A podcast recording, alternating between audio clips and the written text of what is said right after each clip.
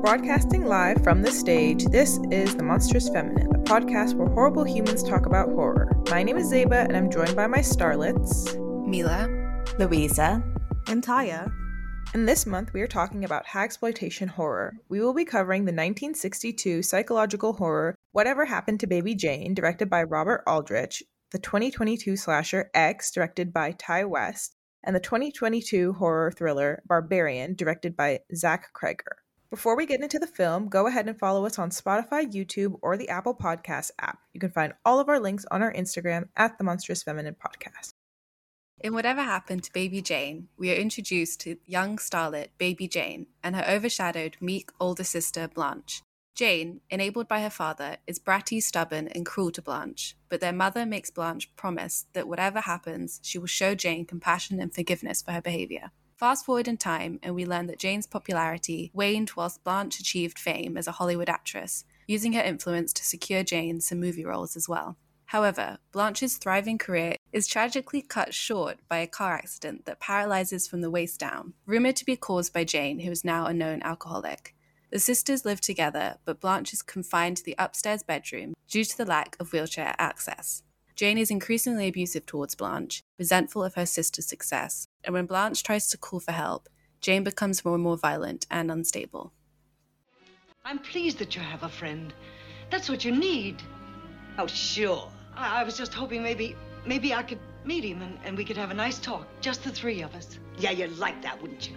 Then you could tell him a whole lot of lies about me. Scare him off, or, or maybe have him for yourself. What is everybody's thoughts on being old, getting older, bodies changing, minds going to other places? Are we afraid of it? Do we think we're going to age gracefully? I'm afraid of that summary you just gave.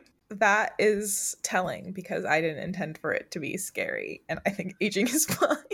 I am increasingly annoyed by like our society's continued disdain for like midlife women and older women and aging. I feel like right now, in particular on TikTok, there's such a push to like if you don't spend like an hour on your skin gua shine, if you don't get the specific pillow that doesn't tug on your skin, if you don't like get Botox in these specific areas, I'm just like, listen, no tea, no shade to anybody who wants to do any of these things, have any cosmetic procedures. That's all within your remit.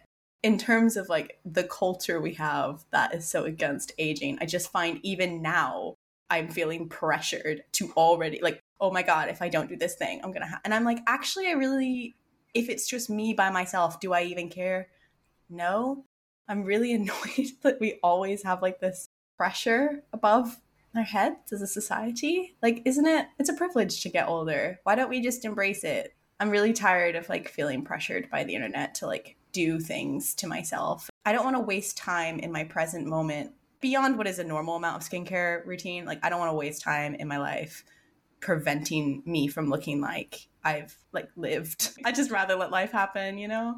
Maybe I'll feel differently when I'm slightly older. like maybe I'm just saying that because I'm still 27. But I feel like when I'm in a place where I'm more stable and I'm older, like I will care less about this stuff.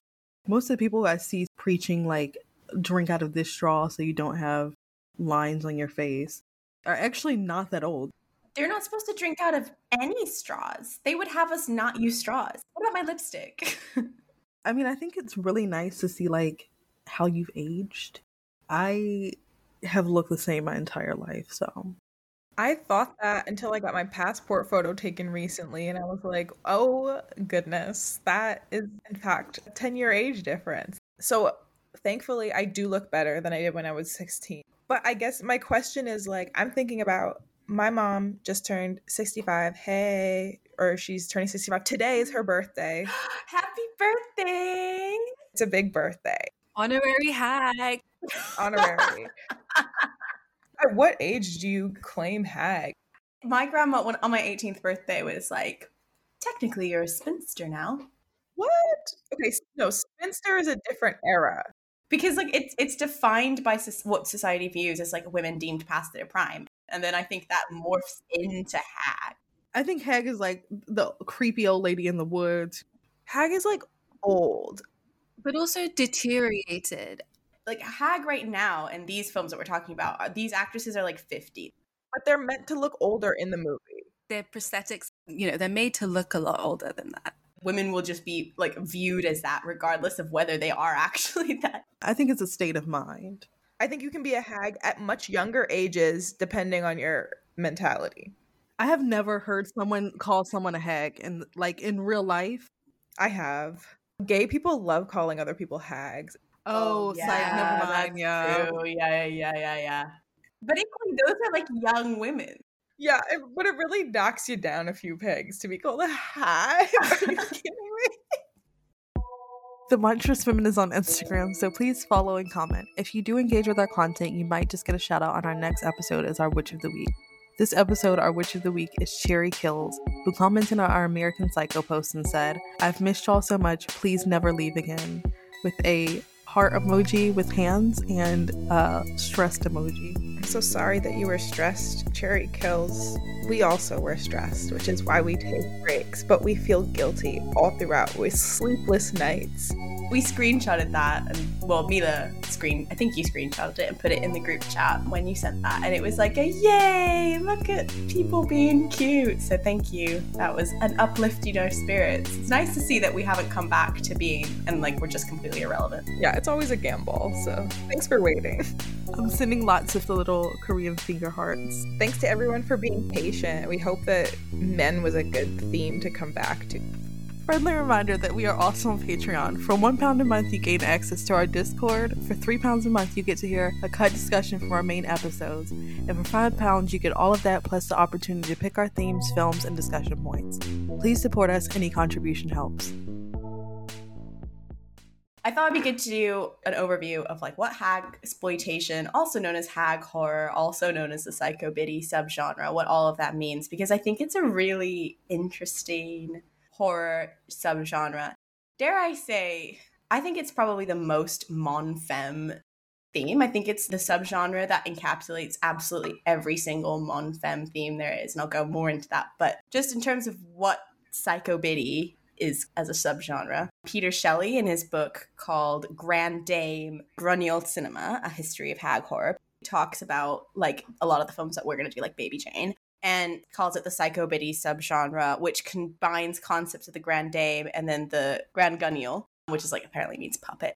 But anyway, films in this genre conventionally feature a formerly glamorous older woman who has become mentally unbalanced and now terrorizes those around her. And this is all I'm quoting from Wiki, but per Shelley, for a film to fall within this subgenre, the movie must use grand Guignol effects and have the actress who portrays the lead character as one with airs and graces of Grand Dame. He further stated that the common hallmarks of actresses in the subgenre included those who no longer were considered leading lady material or had previously specialized in just supporting roles or had not worked for a long time. He also says that the criticism of the subgenre is somewhat inaccurate because sometimes it implies that the actress is like lowering her standards by acting in a horror film and implies that her earlier work was somehow superior and it also kind of implies that the actress is only playing that character out of desperation.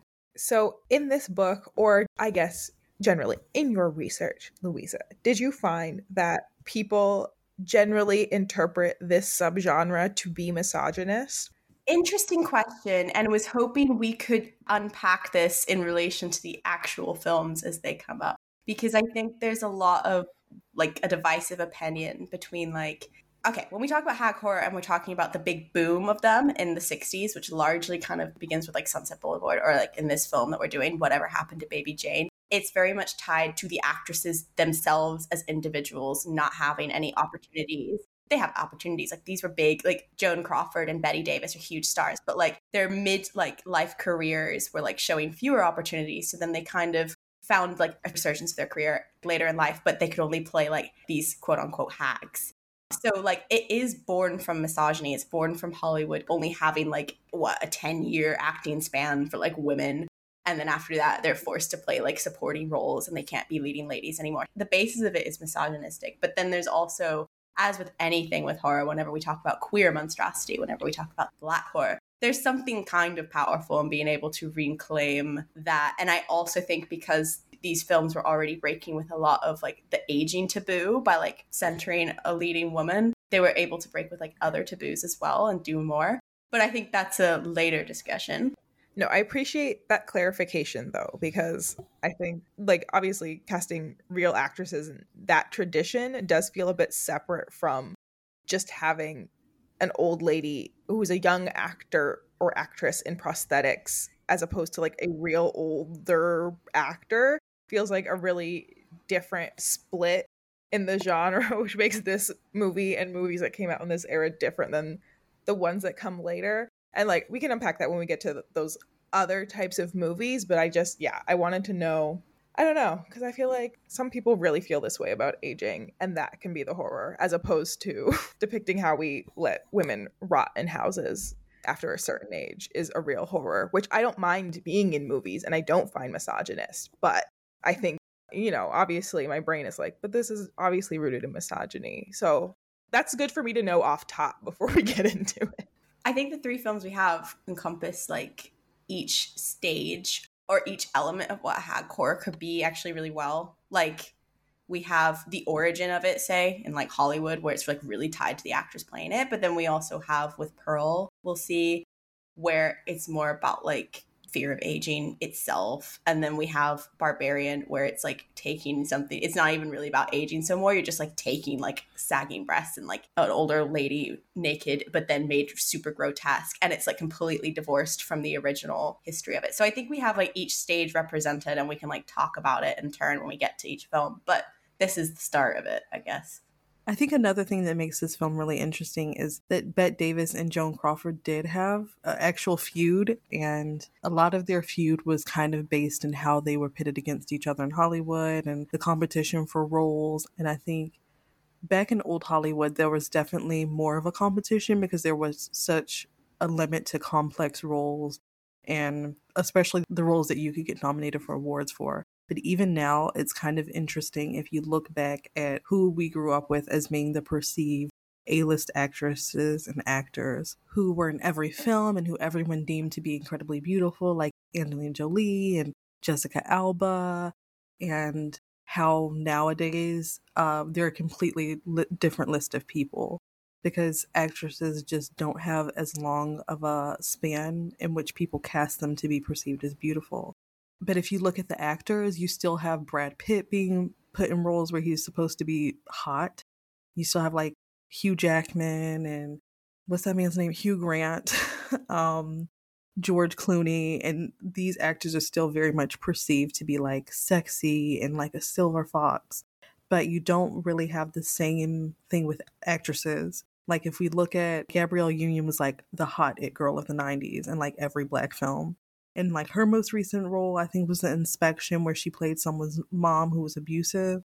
And don't do gabby union like that. She's been in things. She has yeah. But even that netflix rom-com they put her in she was supposed to be like the older woman. She looks not old enough to be playing the older woman.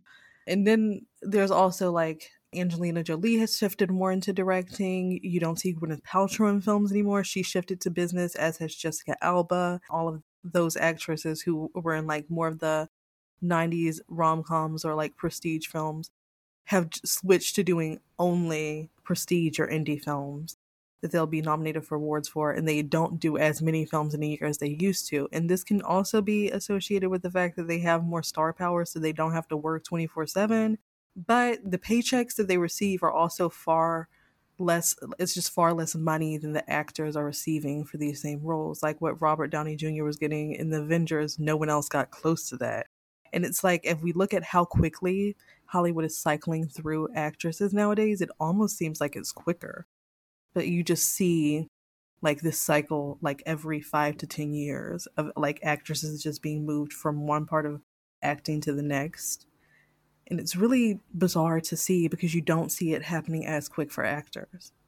Yeah, we have such a disproportionate amount of like, if you just go on um, Netflix or whatever, picking a film, all these dramas, which are like coming of age films, TV shows, all that. Like, it just seems like even at like like I said, approaching 27, which to be fair, obviously 20 somethings are represented in cinema. I'm not trying to say that. I just mean like in terms of what plots are written, why are we so fixated on 17? You couldn't pay me to go back to 17. Like I think life's only gotten better as I've gotten older, but like it just seems like that is related to what's actually being written and like such a focus on like that first step into adulthood as opposed to trying to write interesting plots for women who are or people in general, but women specifically who are like maybe entering like 50s, 60s. Like I would love to have more interesting narratives. Like I would love to like turn on a show and not look back. Like I don't know why cinema more broadly wants me to be so nostalgic for a time that I actually was less happy than I am now. I would rather have something like really interesting and fun to look forward to, you know, something aspirational, some aspirational movies or not even aspirational, but you know what I mean. Just something that's like an interesting, complex narrative about an older woman would be like lovely to see. So just, you know, more representation of that. In terms of this film with Crawford and Davis, you're right. They did have, apparently they had an alleged feud on the ringer.com. Lindsay Zoladz said that this kind of bordered on self parody a little bit because they were both kind of like, it's kind of a sexist narrative, but like Hollywood divas, you know, like women who were known for like tackling the sexist industry. Davis was like complaints about how like she was on set, like rumors of alcoholism, multiple marriages, a scandal over whether she like contributed to the death of like one of her husbands. And then Crawford, you know, Mommy Dearest, her uh, like that book from her daughter about her alleged abuse came out. I think there was something like ironic about. Well, I mean, that was after uh, Crawford died, but you know what I mean. Like these are kind of like big Hollywood stars, and there's something like, is it subversive or perpetuating the stereotype? But they're going on screen to play these like, you know, characters who are caricatures of them.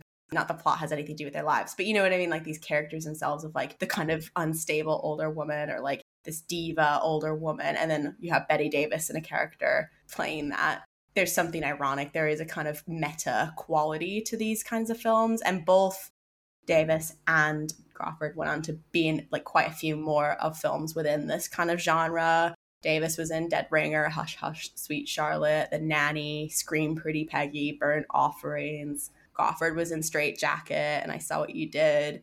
So there's like very meta quality to this film as well, which is interesting and very much tied, very much tied to their lives.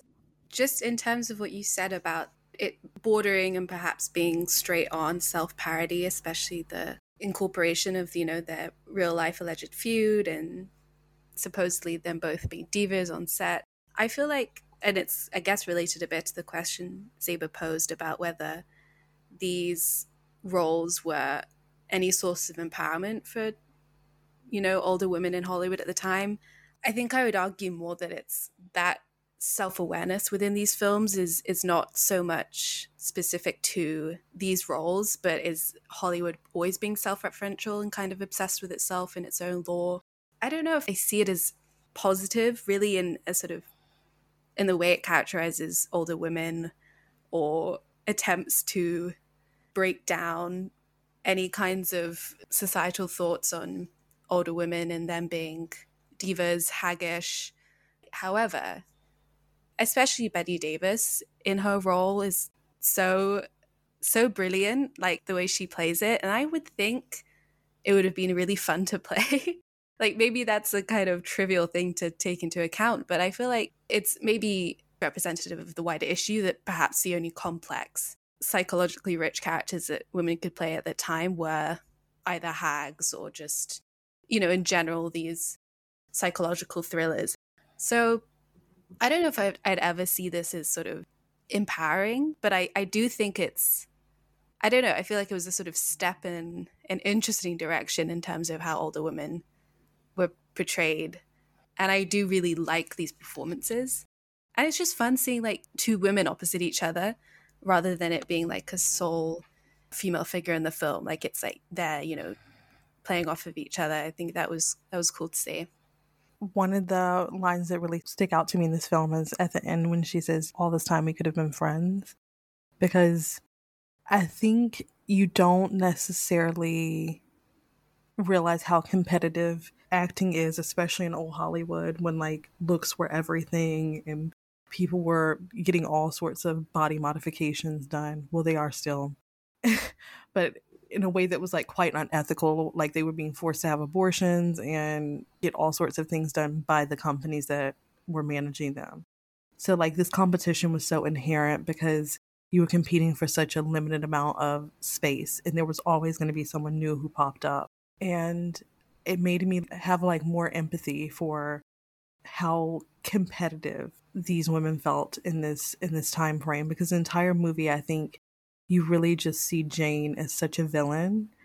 And then in that ending moment you realize oh my gosh carrying around that guilt and also having in a way the parents kind of play into the competitiveness between them by being like oh like just let her do whatever she wants and making blanche feel like quite insecure as a child so that when she had the power she wanted to help her but not help her so much that she got ahead of her and how many of these small things just kind of add up and create such a fractured relationship into what could have been a really beautiful sisterhood between two sisters who did love each other and so it kind of just brings it in and makes you feel empathetic for both characters. So I think that was the perfect way to end the film instead of just making them out to both be villains in a way.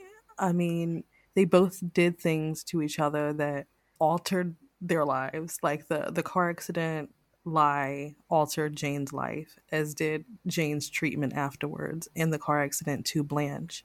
And I think that line just kind of ties it all in together of like how destructive society is to sisterhood in general. Not even just like within the framework of this movie or within Hollywood, but I also think the inherent comparison that happens between women online or in interpersonal spaces or people that you see on the street. Like maybe one day you see someone who's prettier than you, and sometimes that really wrecks people's mood. I am very glad that I am beyond the age in which I really care. But I definitely understand that for a lot of people, like social media can really be something that really messes with their self esteem, and scrolling makes them see all these people and compare themselves to them and see them as competition rather than like someone who, oh, they like the same clothes as me or they like the same band as me. They instead see them as competition to getting that person's attention there's just so much competition that is embedded into womanhood that it just kind of creates such an unproductive environment for sisterhood and companionship, which is something that we all crave. Kind of just made me sad, like reflecting on society as a whole and even within within the film obviously. And just how much misogyny is like underlyingly competitive towards women because I think when we think of toxic masculinity, we think of it as a, oh, men are in competition with themselves, having like a dick measuring contest. But we don't necessarily think about it in how competitive misogyny makes women with each other. I agree that this translates outside of the Hollywood context as well. But I think obviously social media makes everything extreme. But these are behaviors that I also see in like older women that I know, like older as in, you know, 50 plus who didn't grow up with social media. Like this is a dynamic I see between sisters all the time who are not competing for roles, who are just like sisters in the world. This is a dynamic I see between friends or like women in general who are like in the same industry or in the same friend groups or run in the same circles. Like I think that sense of competition is pretty universal across women. And I agree, it made me very sad to watch. Like this movie is I loved it. I thought it was really fun and like camp and entertaining, but it's also like pretty sad. And I think Bette Davis like slayed me for real the way she does this like pathetic like infantilization of herself when she does her little dances um and she's singing the song about how daddy died and there's no one to love her and she's in her, her like her blush is like a how she's just like a little girl and the scene where the pianist is over for the first time and he's like doing the accompaniment and he just looks so disgusted by her, I guess. And obviously she's like drunk, she's old, she's fucked up, she's not right in the head. it's, it's true. no, I know, sorry, but that was just a blunt summary. like a checklist, like drunk. not all there. fucked up. Fucked up. Check fuck. That's what makes her a hag and not just like an elderly woman. It's really hard to watch. And I think her performance is like, there's something about it that's so haunting and freaky. And I think in particular, it's the like yearning to be younger, but for, in her case, it's like to be a child again, um, which is unique. Like, I think we'll talk about this in X as well about like the longing for your younger self and that being like something at the core of the hag as well. But I've never seen a hag yearn to be so young, right? Like not their 20 year old self, not their 16 year old self, but like their, you know, 10 and under. It's really weird. It's really freaky. I think that was the horror element to me where I was like, oh, oh no, like I don't like watching a grown woman act like a child. It's strange.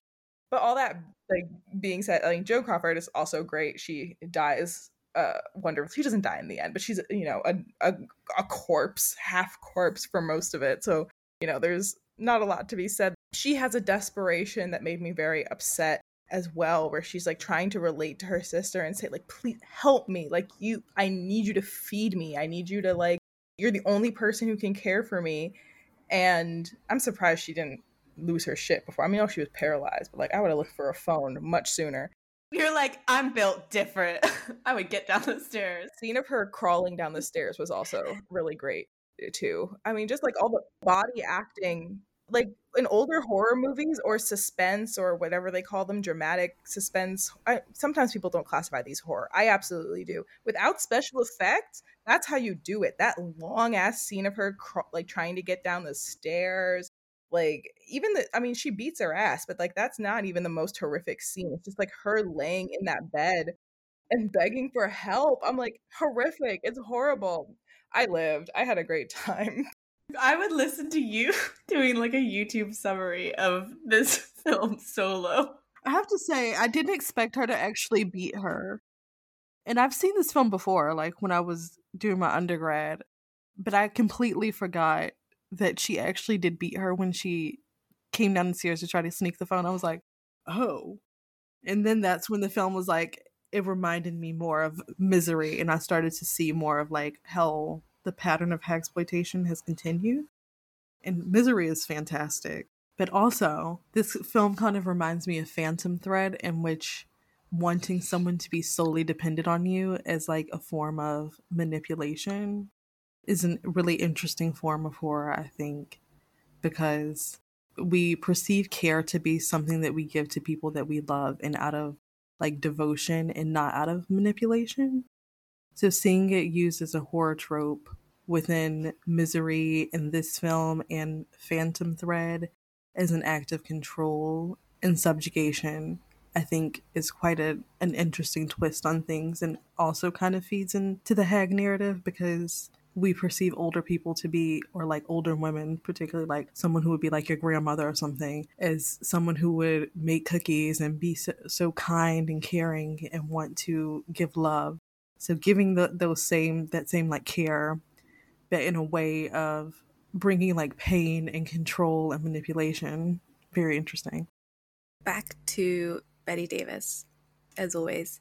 Maybe this is unfair to say I was surprised, I think maybe because I don't return to these sort of 60s films a lot, these very like psychologically rich Hitchcockian types films. Like it's not something I, you know, sit down and watch on a Friday night.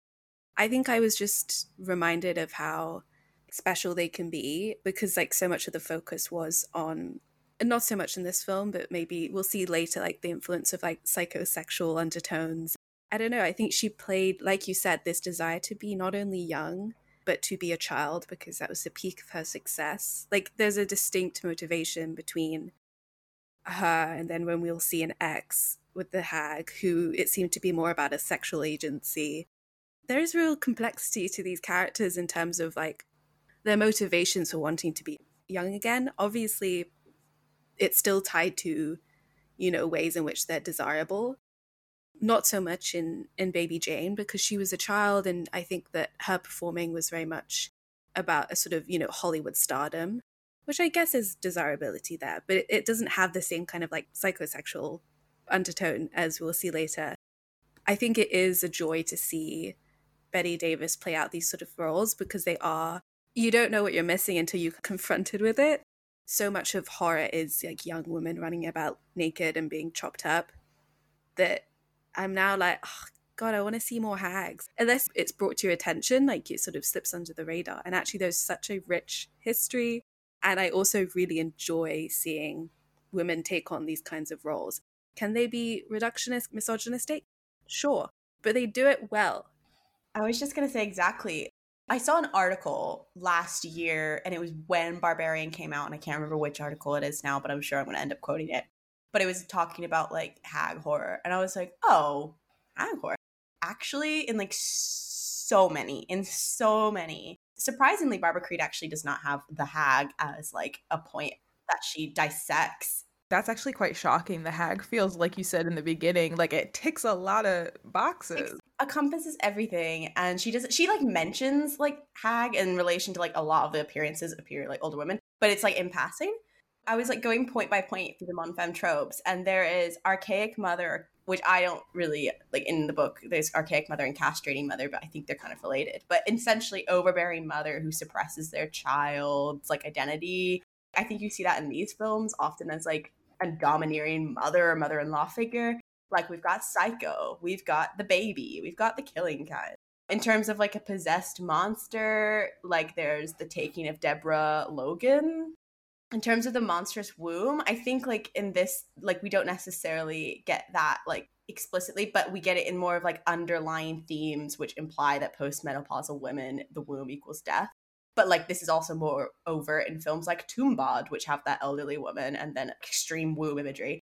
I was thinking about Tumbad through all of these. I was like, now that's a hag. Tumbad and Barbarian, like that's monstrous womb, and then like vampire. There's a literal vampire and like older woman potential hag figure in The Hunger, which we've done. Creed discussed the vampire in terms of queer subtext these films aren't tackling vampirism, but there's definitely queer subtext in the genre with whatever happened to Aunt Alice and what's the matter with Helen. Witch, oh my god, you can't separate hag from witch. Uh, hag is derived from an Old English word for witch. Um, and we ha- we've mentioned Suspiria. Like all of the witch films have some sort of elderly woman who's like synonymous with hag. And then there's Femme Castratrice, which is like I think the only difference in terms of Creed's depiction of femme castratrice, that's a woman who's been like assaulted um, sexually. In this iteration of it, I don't think that sexual element is here. I think it's just women generally are taking revenge for like how they've been treated by like their husbands. There's Strait-Jacket and there's Night Watch. Or maybe they're trying to get revenge for their son, like in Persecution or Friday the 13th, and like with their daughter in law, with like Fanatic. Basically, like all of these films, there's mon femme elements, and they're all embodied by the hag. Like she kind of just encompasses all of them all at once. Do we think this is society saying that the scariest thing a woman can do is age? Yeah, literally. I think that is the moral of the story. That like the scariest, this absolute pinnacle of our society is like a fear is like an aging woman. Aside from like that being deeply misogynistic, the way that a woman is characterized by her ability to reproduce, the idea of a woman getting older and not being able to provide that one biological function and their also their, their cultural purpose. I think that I'm obviously conflating these sort of cultural ideals with maybe something that is perhaps more a sort of innate fear of aging because it's like it's so you know it's the antithesis of nature and life and we're all just like organisms wanting to survive. And i think that there is also a primitive fear of bodies deteriorating. And if we think about how important the womb is in like the concept of womanhood as is purposeful towards a society, then yeah, the most terrifying thing a woman can do is age. But I also think that an older woman becomes fearful because without that kind of expectation of birthing, then there is like, there's a weird sort of power reclaimed in terms of older women are like, hey, I'm still a fucking human being who has their own desires and wishes in the world. And I think that that is made monstrous. And I think that's a lot of like why the castrating mother figure is is so monstrous is because it's like if the fear of that sort of like you know reincorporation back into the womb is is removed then it becomes more a sort of active aggression. A woman becomes like autonomized from their like sole purpose that's like you know, that they've been imprisoned by by society. And then they're like, "Oh, but now you're a person and how do I treat you if I can't subjugate you as this like walking birth machine?" She does try and seduce the pianist, or she had, you know. It's seen as disgusting. Too fair, she is also like clinically insane. And she's also dressed as a child. Not to downplay the importance of like the womb in society or that society places on the womb, but I kind of think that it's more linked to like purity and evil. Like I think so much of youthfulness is attached to purity and abundance and beauty, more pure and has experienced less things in life and is more innocent and youth as the absolute purity and innocence and an old woman as someone who is evil because um, they are so far from basically this this beauty ideal of innocence and purity. I don't, don't you think fertility plays into that as well though? Yeah, I think so. But um I feel like in a way hmm I don't necessarily think that it's only associated with fertility because I think there's something in particular about how undefined you are as a youth versus like how solidified a woman's identity is as an older woman.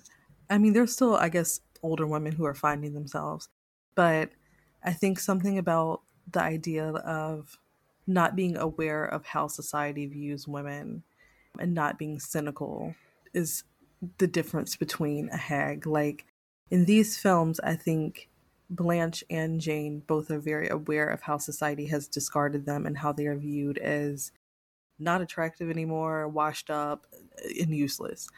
I think in Gone Girl, there's the same thing. Like, she is kind of hagified by the idea of being replaced by someone younger by her husband. The feeling of being discarded and knowing that your place is limited is like the difference, I think, in these films of like being the hag. And also, even in like the hunger, she needs to keep consuming others for, for the youth.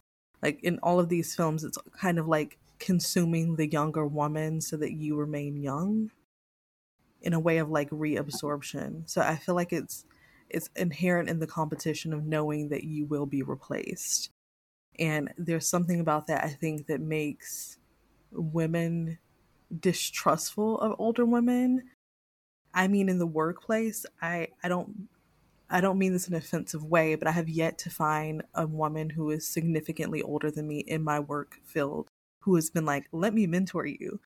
Overwhelmingly, it's more like hostility like this bitch is going to try to take my job or like making me feel like you need to earn your keep before you can get to this place a feeling like I had to work so hard for this thing, you need to work hard too. Otherwise, you will take from me what I worked so hard to get. And I think that is part of where this horror lore comes in. It's like the cynicalness of knowing you'll be replaced or knowing that you'll be discarded. It makes this cycle from like the innocent purity person like Snow White to the evil stepmom who's the hag.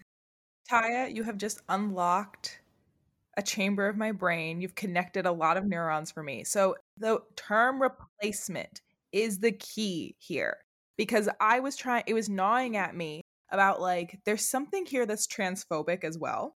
So the problem is that we view a lot of horror movies in this like Freudian weird way. And I think the problem with that is that's about why are men afraid of hags? Women are afraid of hags, I think, or they're afraid of like becoming a hag or you know, the fear of whatever, the the aging woman, fine. But it's not for the exact same reason. I think that this like fear of being replaced gets extended into all types of things. So there are obviously like transphobic cis women who are afraid that trans women can just like be in their spaces and claim mm. womanhood and they're upset because they're like you haven't earned it they're like, you didn't have to have periods or whatever. You don't have to give birth. Being a woman is defined by the womb.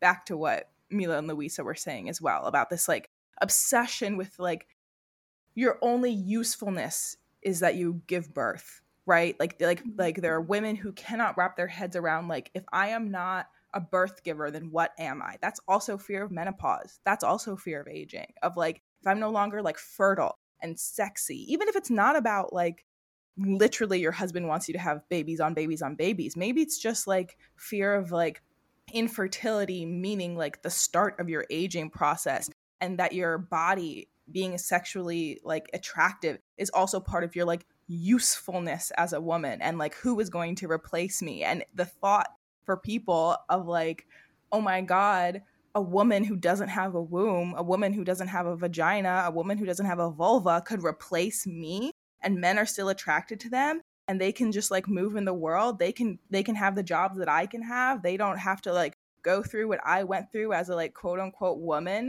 we're defining woman by your womb your parts your whatever this is where it gets all fucking tangled because are postmenopausal women not women are women who never get periods who never intend on giving birth are women who are intersex are all those people not women. Like you've lost the plot first of all.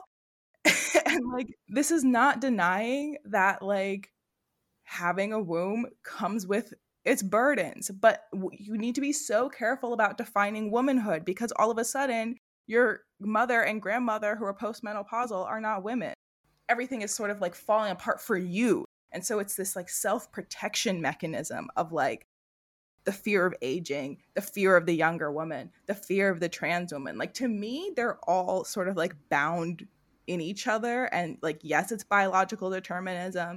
And like the aging is also a part of biological determinism. Like, I don't know. I'm I'm still chewing on all this. These thoughts are like new. They were coming to me as y'all were speaking, but I think they're all connected.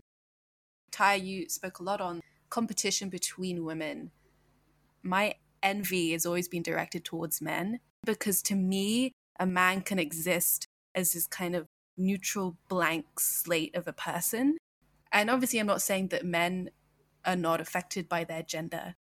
Also, what you said just about we've talked loads about, you know, the sense of youth and innocence, and there's no children in this film, apart from obviously when we see them play their younger selves. Like, these are two women who never had children it's never mentioned, but actually, I think it creates this sort of subtle unease around these women. And I don't think I noticed it when I was watching, but actually it added to their monstrosity. Not so much um, Blanche. I think Blanche is a sort of more meek and subservient and very kind to a fault. Like she's a people pleaser. But I think that Jane wanting and dressing like a child creates this really weird sort of subversion of this sense that there's a preference for women to exhibit youthfulness and innocence and to keeping women young in order to remain desirable towards men. But there's this weird subversion of that because this haggish woman is like cosplaying a child, and in a sense, that should be like the ideal. It's doing things with gender that is I love how like messy it is because it does show how messy our concepts of gender are. What you said is so on point. Alyssa Miller from No Film School says that psycho-biddy films are an important part of film history that challenged traditional gender roles and addressed important societal issues and paved the way for later horror films and helped create more nuanced portrayals of women in film. Going back to the original question you posed, Zeba, about like, are these films, you know, were they positive or negative? I think it's like difficult to say because they do raise all of these questions by even I know they're perpetuating our fears, but they're also like kind of collapsing them, conflating them on themselves as they do it. Like biological determinism is like the root of like all these like various issues like homophobia, transphobia, like ageism for women, like, you know, I think what you said about like them not being mothers as well, like that taps into like even them like again crawford and davis as actresses who were like really career driven and how that affected their personal relationships like that feeds into it. Again there's that kind of self-parody element. I think this kind of genre is like just so important for like learning about how society views and treats women and like and gender more broadly which is why i i like them. I think it's just such oh i'm gonna say fertile ground So, what do you make of Elvira's character? She plays the maid. She tragically is our first to fall. In fact, we don't see many kills. We get one kill, and it's Elvira. And it's notable that she's a woman of color. Presumably, she's been watching the dynamic for years, no, between the sisters. She's the only one who has access to being in the house. She seems quite protective of Blanche, so I think she must have seen a lot of that dynamic played out. But maybe not all. But you would think that Blanche would have told her, like, I am being abused. No, because she was like weirdly protective of her sister and tried to like deny any confrontation. It was kind of like Stockholm syndrome, maybe. She's paralyzed. Like she is not in a position to reject her sister. You know, it's like she's in an extreme position of like dependency because of the lack of like mobility and infrastructure to get around in her flat and her in her mansion. Also, she has the guilt. She's living with the guilt of the attempted murder that then paralyzed her. You know when Elvira's like she's trying to get into the the locked room that Blanche is in. She's like really worried. She's like, Blanche, you in there? And she runs and she gets her little hammer and she's like frantic. She's like, I'm gonna get you out. And it's just a shot of her like neatly like hammering away. it was just so sweet. It was like, Blanche, I'm coming. Oh, her character is sweet in general. So sweet. It genuinely was like a bit heart wrenching when she she fell. She fell hard. R.I.P. She definitely is the mammy character, and whether or not she would have like cared so much about Blanche as to like risk her own safety to go back into the house or like lie to Jane about having the house keys at all. Like I would be surprised he she let her get away with that. Like you're not making her give back the keys. That feels silly. But I don't know. I feel like I I haven't watched enough movies from this period to know like okay, I feel like there's always a maid and she always maybe saves the day or attempts to or dies or is like very protective of the white person who pays her. Like I'm sure that there that she's like a type. I just haven't seen it the maid is always a really nosy figure, I think, in films, right? So I guess it's like that kind of tenacity is universal. I guess like her and the neighbor who liked Jane from watching her on TV were like they were ready to to to risk it all. Daddy issues. Do we even need to say it? Do we need to go into the daddy issues? No, because like I haven't thought about it. I don't want to